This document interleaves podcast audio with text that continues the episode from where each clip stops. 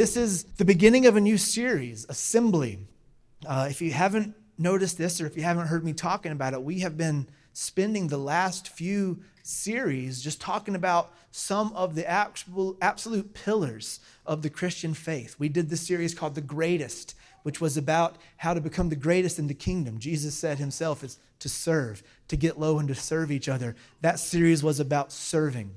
And then we have the series we did the last few weeks called Worship, which we closed out with the Song and Story Week. We hadn't done that in so long. That was so much fun doing Song and Story last week. I hope you guys enjoyed that. I hope it encouraged you. Worship. This series is about assembly, about what it means and why we assemble together like we do. Why do we do this on Sunday mornings? Why do we have small groups? Is it because it's just something we're supposed to do? What does the word say about assembling? Why is it important? We're going to get into that. And then we have two more series coming up after this about the pillars of our faith as believers. We're going to do a giving series, and we're going to do a series on prayer. So by the time it's over, we'll have talked about serving, worship, prayer, gathering or assembling, and worship. So, and that's the one we just did. I've really been enjoying this, and today is going to be no different. Assembly, honestly, it's one of my favorite gifts that we've been given. It's one of my favorite things to do. I love being here in the house of God with each one of you. Church has just been something, it's been a part of my life as long as I can remember, and I love church.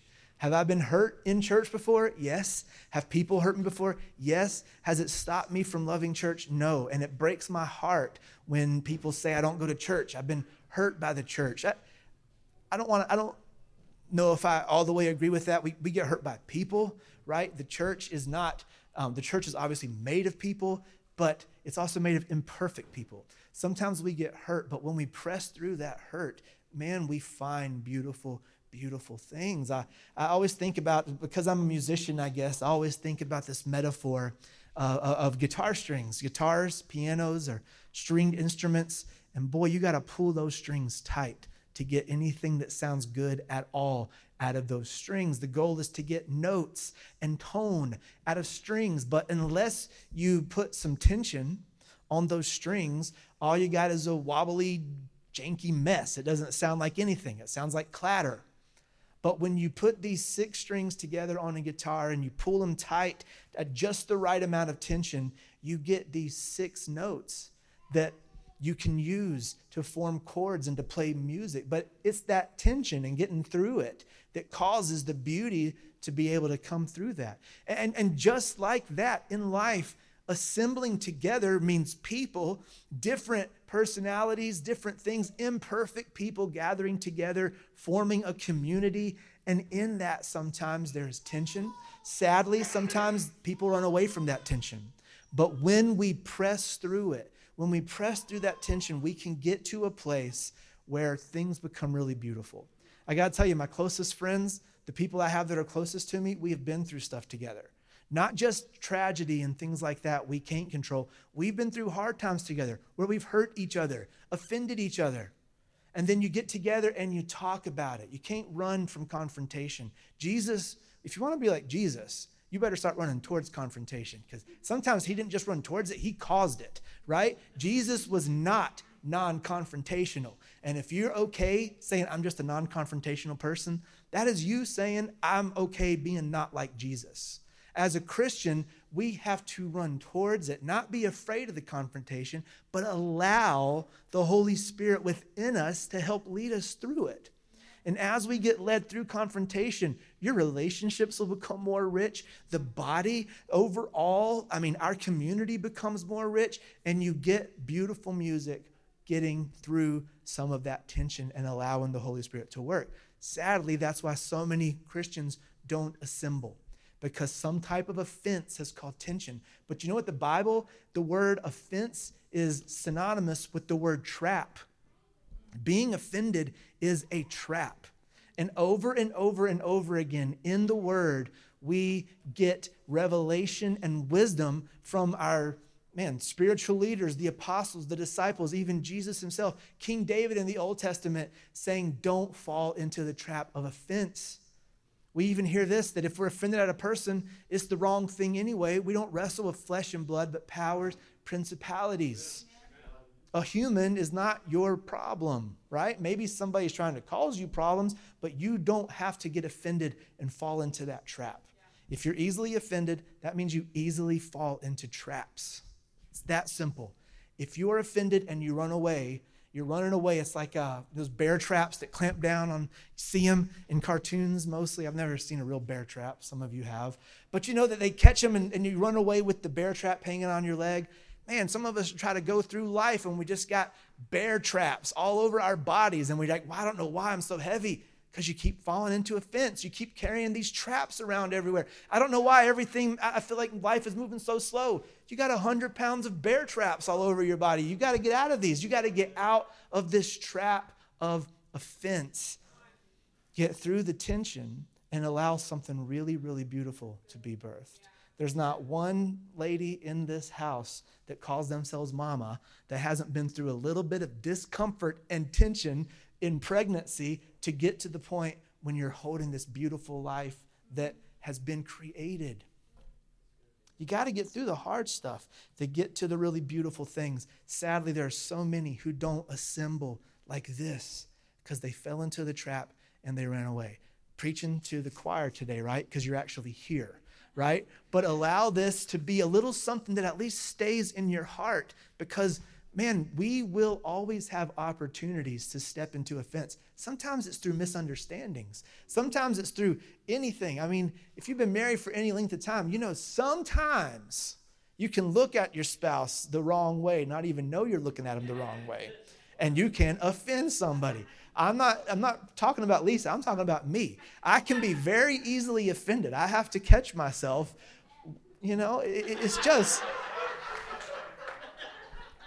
somehow that resonated through the whole building.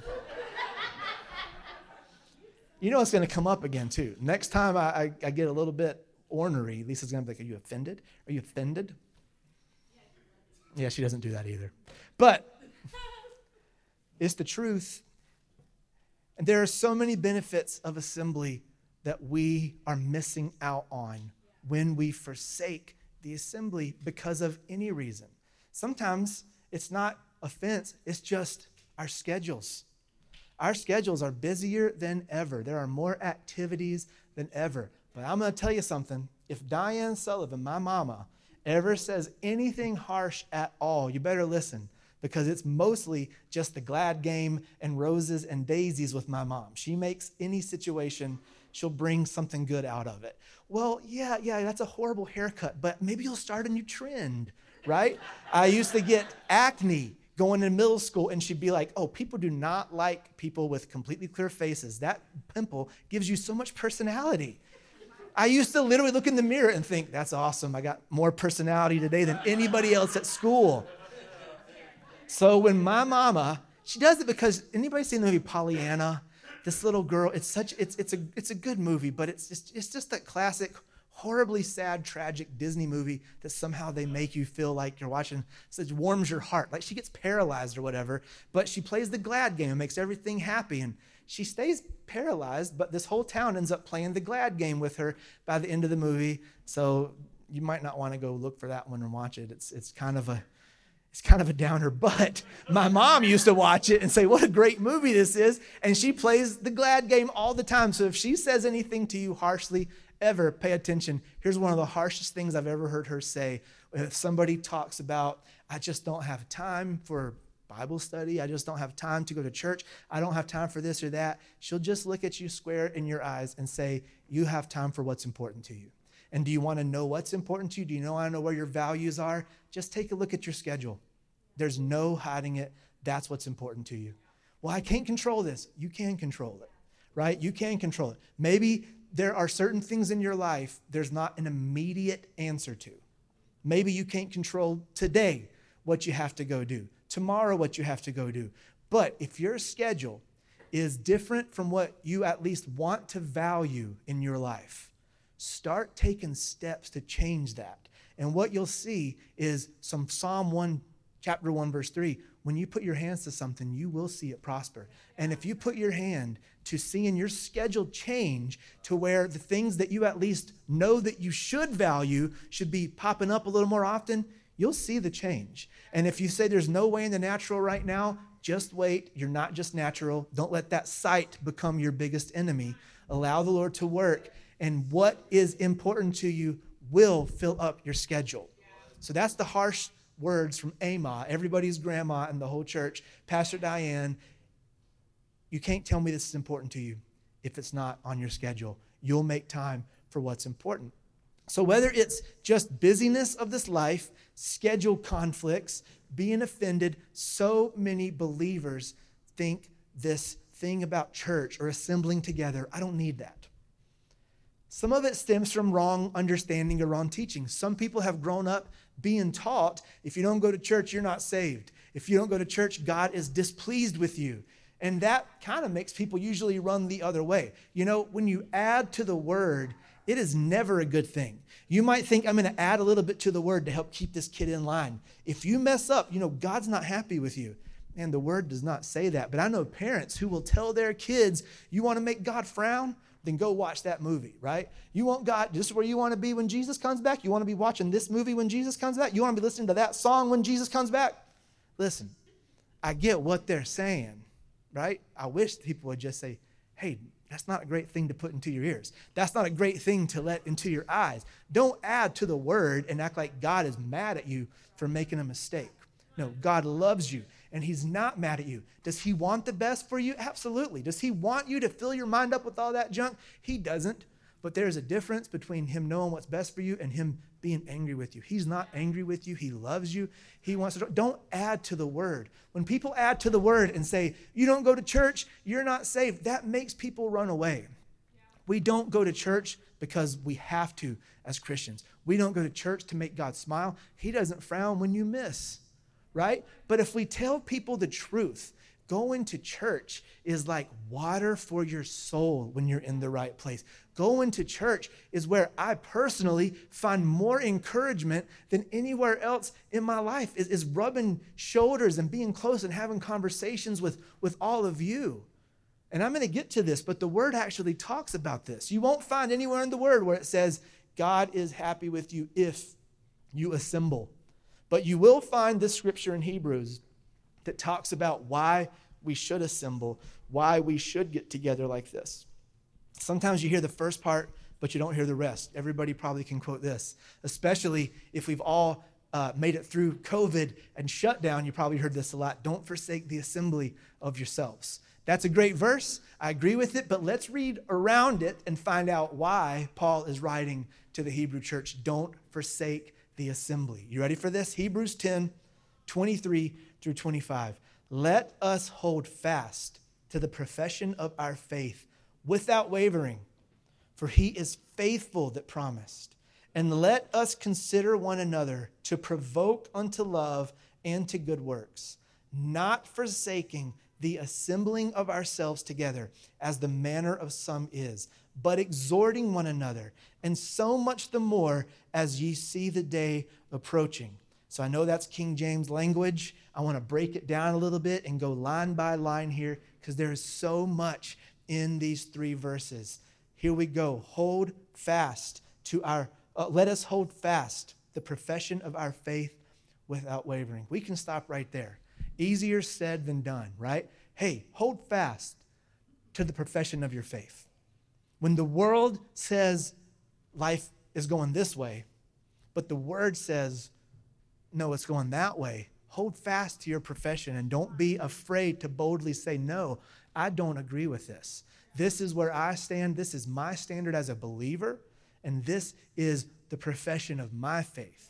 You know, I've heard preachers, famous preachers recently talk about how, I think whatever religion you are, it all leads to the same place. And I'm sorry, that's not what the word says. We're going to stand on the word. We're going to hold fast to the profession of our faith, even when the world starts to call it offensive. offensive. It's offensive that you're saying this, even though I believe that. If we don't live in a world or a country where we can say what we believe, even if it hurts somebody else's feelings, then, well, things are changing fast. But we still do live in a place where we are allowed to hurt people's feelings. Sometimes holding fast to the profession of our faith means somebody's feelings are going to be hurt. Again, don't forget, Jesus was a lot of things. He was not non-confrontational. Man, he said, I come, and what I'm bringing sometimes is going to be a sword that divides mother and daughter. It's going to be a sword. He talked a lot about love, acceptance, and peace, but sometimes he's like, I'm not going to waver from what I'm saying just because it's going to offend somebody, right? So hold fast to the profession of your faith, even when the entire world is saying, no, don't say that. It's offensive. Don't say that. It's wrong. Easier said than done. These situations come up. We'd all like to think I'm going to hold fast during that moment, right? But sometimes it's different in the moment. But here we go. Paul is starting this off by saying, hold fast to the profession of faith and not waver. He's not going to leave us hanging there. He's going to tell us how we're going to get to that. And not only that, though, not only hold fast to the profession of your faith, here's the next verse. For he is faithful that promised, and let us consider one another to provoke unto love and to good works. So not only do I need to hold fast to my own profession of faith, not only do I need to speak without wavering, not only do I need to speak boldly what I believe based on the word, I also need to be aware of others around me and provoke other people to love. I also need to provoke other people to good works.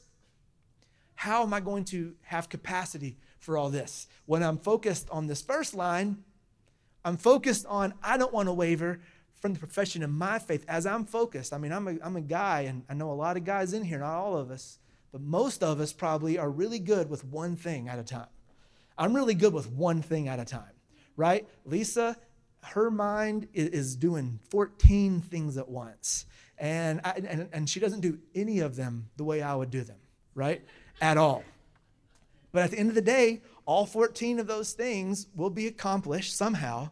I don't know how it happens, it does, but I can put my focus and attention on one thing at a time, and then once I check my list off, I can go to item number 2. That's the way my mind works. I know that's the way a lot of guys' minds works. So if I'm focused on this thing, holding fast to my own profession, how am I going to be aware enough to multitask and at the same time provoke you guys to love one another, provoke you guys to good works? Again, Paul's not going to leave us hanging. Let's keep reading. For he is faithful that promised, and let us consider one another to provoke unto love and to good works. Here we go, the answer, not forsaking the assembling of ourselves together as the manner of some is. He has given you the answer. He's saying, do you want to hold fast to your profession of faith? Do you want to have a chance, and do you want to provoke others to love and to good works? Do you want to know how to do it all? Well, here's a good start. Don't forsake the assembly of yourselves. Don't forsake these moments. Lisa and I taught a message years ago to the youth group. We used to type out our messages and have little points, and we used clip art. If you remember clip art, it was before internet access. And we would use clip art, and we had this message. I just dug it up recently, and it's a horrible title. The title of this message was, "When you don't go to church, you get weird." That was the title of our message to the youth group.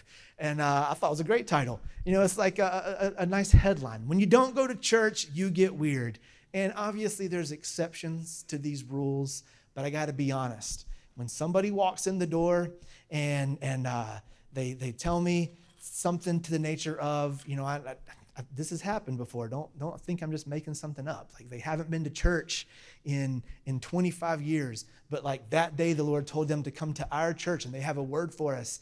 I'm like, why don't you just tell me, right? And if I need to tell the church, I'll tell the church. No, I have a word for the church. No, because honestly, you got weird. You locked yourself away for 25 years and you got weird. And people get weird when they stay away from this. The Bible says iron sharpens iron. You want to get super dull and super weird? Stay away from the other iron, right? We sharpen each other. We keep each other sharp. And when people pack themselves away, when they become isolated, you got a big chance that you're going to get weird. But Paul is saying in Hebrews, assemble together, don't forsake this. And don't forget, he's not writing this to the church in America, right? If he was, it'd be relevant. This is the word. And when he says, don't forsake the assembly, we can apply that to ourselves. But he is writing this to a church that assembling together meant possible persecution, possible death even. There were Christians getting fed to the lions in Rome simply because they professed Jesus. So this is Paul writing to a church, and he's saying, yes, it might get you fed to the lions, but hold tightly to your profession of faith. Yes, it might get you dragged out into the streets and stoned to death, but keep assembling and provoke each other to love and to good works.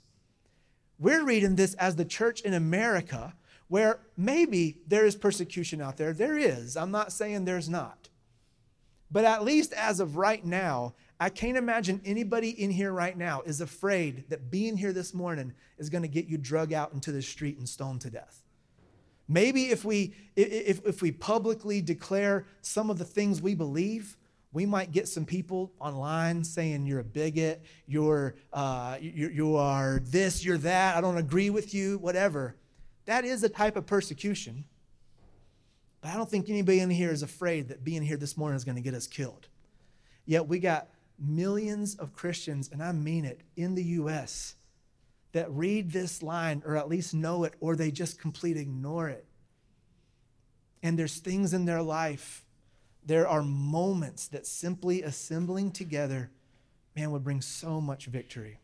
Hold tight to the profession of your faith. Provoke each other to love and to good works. How? Don't forsake the assembly of yourselves together as the manner of some is. But, this is back to the text, but exhorting one another, and so much the more as you see the day approaching. So when we're together, we exhort one another. That means encourage each other. We encourage each other as we're together. I mean, I have conversations outside of the pulpit every Sunday where I leave encouraged, and I love encouraging people. If you need some encouragement, I'm just going to say this. Come find me and talk to me. I promise you, guaranteed, you'll leave that conversation encouraged. I just know it's a gift I have. The Bible talks about when knowing who you are in Christ. I've said this before here, but humility is we get a great lesson here in being who you are. The Bible says Moses was the most humble person in the world, and Moses is the person that wrote that.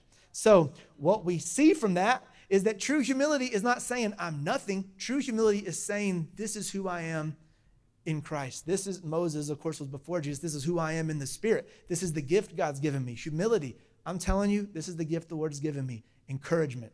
If you need encouragement, come find me. You will leave encouraged. There's lots of other people. Most likely, there's someone sitting beside you.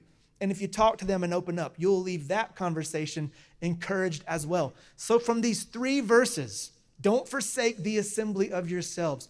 Why? Here's three reasons. It will help you hold tight to the profession of your faith without wavering. 2, it will be the place where you and the person sitting next to you provoke each other to love and to good works. And 3, you will find encouragement.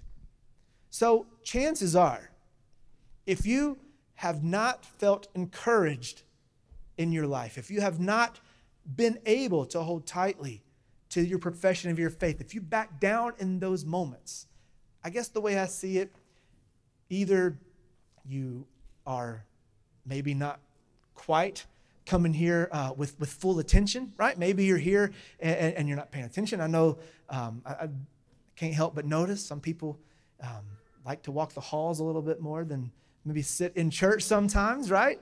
I don't know. Maybe you got a little, you can't sit still. Maybe you got an overactive bladder. I don't know, but that can get healed. All I'm saying is, if you're here at our church, and you're not getting encouraged, and you're not being provoked to love and to good works, I'm just going to say you might not be listening. If you are new to our church and you're like, I've never had this experience in church, then I'm sorry, but maybe you've never been in the right one. I don't know. Maybe you've never found the community where people are going after the Holy Spirit together, going after the presence of God together. But the good news is you're here today, and that means I believe you found a place. So stick with us, even through some tension. Things might not be perfect all the time, but man, humanity's not perfect. We got the Holy Spirit inside of us, and we can work through things. And as we work through stuff, I'm telling you, you will be provoked to love, to good works in moments that are hard. I mean, just think about just in the natural, when there's a moment and you are tempted to not hold tight to the profession of your faith, does it not help you to think, listen, if this person I'm about to talk to hates me, I got a whole community around me I know that loves me, right? This isn't the make or break of my life right here. This person standing in front of me, I got a community. I got a family at FCG. I got a family at my church that is going to hold me up if somebody else is trying to tear me down. No matter what happens in this moment, I'm going to hold tight. I know I got a whole community that's going to back me. Man, that's this place. That's churches that are really doing it right. We're not the only ones doing it right. There's some other really, really great ones. If you're listening to this online or something, man, I hope you find one.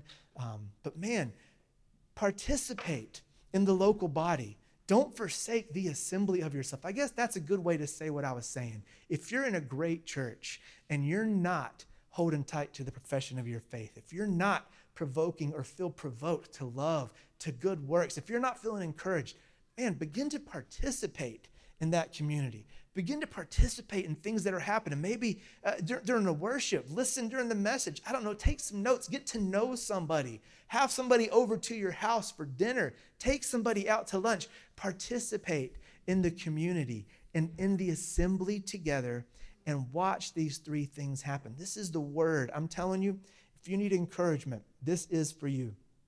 And it's like people knew this even before Hebrews was written. David wrote this in Psalm 133. Psalm 133, verse 1. I bet 50% of the church knows it by heart. Behold, how good and pleasant it is for brethren to dwell together in unity.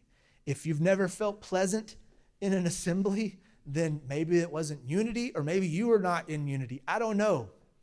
But you have a chance now to do it differently. You have a chance to take a step forward. If you already are doing that, we experience a lot of unity here.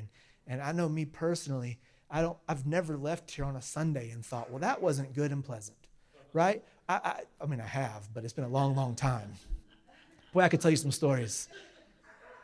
I could tell you a lot of stories, right? But it's been a long time since I've left here and thought that was not good and pleasant, right? Even those times, we laugh about them now because, you know, just things happen sometimes. Man, one time this guy did this play here and it turned into him. I'm not joking. I'm not going to tell you the whole story. But all I'm going to tell you is a Sunday morning. Just imagine this happened on a Sunday. I want you to imagine. It's going to make you squirm in your seat. This guy was leading this play and he had a sword, and it was a real sword. And he left the script of the play and went off script, and he ended up holding the sword to our associate pastor's neck. His name was Kent, and he screamed, "What's that, Jesus? You want to know why Pastor Kent hasn't brought anybody to church lately? I don't know. Ask him." And that all came out before we could stop him, right? Thank God that's all it was. It was the most unpleasant, awkward thing I've ever seen in my life. That dude didn't come back much after that. I was younger, but I know my dad talked to him. But can you imagine that happening ever? I was hoping it was part of the play. It wasn't. It wasn't. He went off script and he thought he was hearing from the Lord, and he also wasn't. That was pretty weird. That did not seem good and pleasant. But that hasn't happened in a long time. We have a very good and pleasant place here. I'm kind of glad it happened, honestly. It's just really funny to think about now.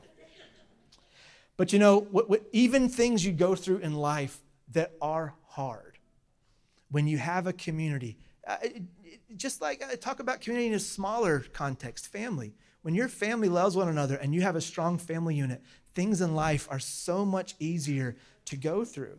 And on a larger scale than family, a church community makes things that you go through in life So much, I know this sounds crazy, but even we've lived this, our church, our family, even through heavy seasons of grief, like when we lost my dad, there were so many good and pleasant things and moments within this grief that we walked through together. And even though we had lost somebody, we left these moments encouraged. And you know, we didn't just act like nothing happened. There were Sundays where our church literally cried together, right? And then laughed together about stuff he did.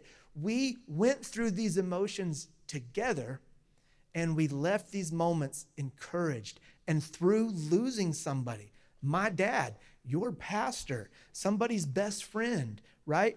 Even through this season of loss, we held tightly to the profession of our faith.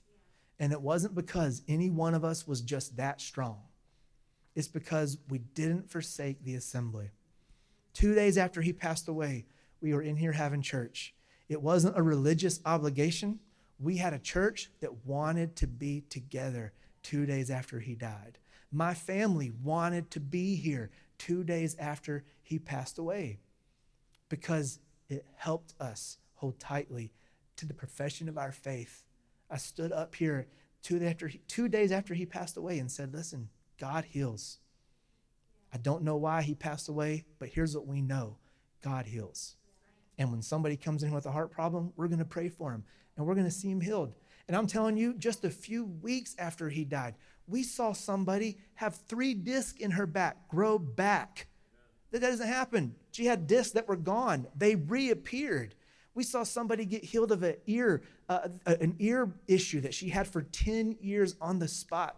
Here we are 7 years later. She's still no problems whatsoever. We saw people healed miraculously days after he passed away. Why? Because we didn't forsake the assembly and we held tightly to the profession of our faith because we provoked each other to love and to good works, even though we were going through tragedy, even though we were experiencing grief, because we encouraged one another.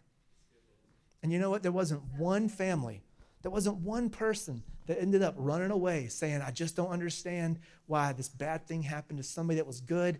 God is just not telling the truth. I don't believe him anymore. Not one person said that. Not one person said, I'm done with this. That result wasn't what we were believing for. We held tightly to the profession of our faith. We stayed encouraged. We provoked each other to love and to good works because we didn't forsake the assembly. It is one of the most important things we can do in life. Apart from saying yes to Jesus and receiving salvation, I mean, the next thing after somebody gets saved, the next thing I'm going to talk to them about is not going to be, hey, you're saved now. Let's stop getting drunk every night. The next thing I say to somebody is not, hey, you're saved now. Let's put away all the pills and the addictions. The next thing I'm going to say to somebody that gets saved is not, all right, here's now your list of do's and don'ts as a Christian. Somebody gets saved. The very next thing I'm going to say is, man, come to my church. Come be a part of this community because that's what's going to help that person hold tightly to the profession of their faith. It's not a religious duty. It's not a rule. It's not written out in black and white, thou must go to church. No, but it is a benefit that keeps us going.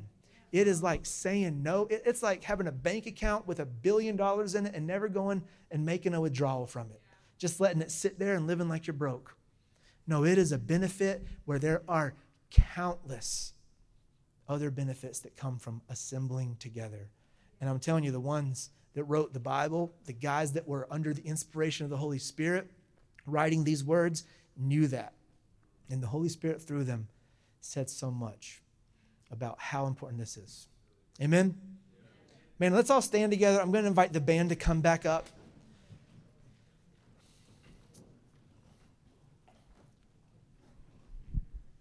So next week, I already kind of have my outline for next week. In fact, I had it in today's notes, fully knowing I probably wasn't going to get to this. But I'm going to give you a preview. As we gather, one of the ways that we provoke each other to love, to good works, one of the ways we get encouraged, one of the ways we hold tightly to the profession of our faith is because as we gather, we remember and we remind each other of God's faithfulness, right? I can look out in this congregation right now, and I can talk about miracles that have happened in so many of your lives that encourage me right now just to think about. We've talked about it. We've discussed it. Not only that, but if you're going through something and we're able to talk and I'm able to encourage you, one of the things I'm going to do is remind you of what the Word says, remind you that God's got you out of things before and that He's the same God. So next week, we're going to start something I'm really excited about. I already mentioned this once, but I thought I'd be able to get to at least the first part today. But starting next week, we are going to talk about all the names of God in the Bible because they all hold so much meaning. They all, it's several names that you have for the Lord in the Word. And as we remember His faithfulness, and we're going to do this over the next couple weeks by talking about each of these names, and it's going to encourage you. And I'm telling you, we're going to talk about Jehovah Rofi, our healer. And when a sickness tries to come against you, you're going to remember, man, at church, we talked about the names of God and how He is our healer. And I believe you're going to find revelation and find victory and breakthrough over sickness and over all kinds of other things. So that's what we're going to do over the next 2 weeks. In the meantime, man, dwell on this scripture. Dwell on this. Go home and read Hebrews. Read this for yourself. Is Pastor BJ just trying to get the church filled with people, or does the Word really say that assembling has this many benefits? Go read it for yourself. Read the book of Hebrews. And read it in context. We read this as Americans, knowing that we have a choice every day if we want to do this or not. And there's, in the natural, not really any more consequences for going to church than not going to church. But boy, He's writing these things to people that knew there was a price to pay, possibly, if they gathered together. Yet, He said, listen, this is worthy of risking your life. Think about this. When the Apostle Paul, this is how I'm closing here. When the Apostle Paul says, don't forsake the assembly of yourselves, he's writing to this particular church in this particular time. And their question might have been, Paul, is it actually worth risking our lives to assemble together? Here's the answer. Yes. Yes. It's worth risking your life. Because it's going to help you hold tightly to your profession of faith. It's going to allow you to provoke others to love and to good works. It's going to give you a chance to be provoked to love and to good works. And you're going to be encouraged. And it's worth risking your life. Man, that's awesome. That's awesome. Thank you, Father, for your word. Thank you for your instruction even that you give us on how to stay encouraged, how to hold tightly to our faith, not to hide our faith under anything, but just let it shine, letting it be the light that guides us. We're so grateful. We love you so much. Amen. Okay, so let's, as we close, let's respond to the word with a few minutes of worship.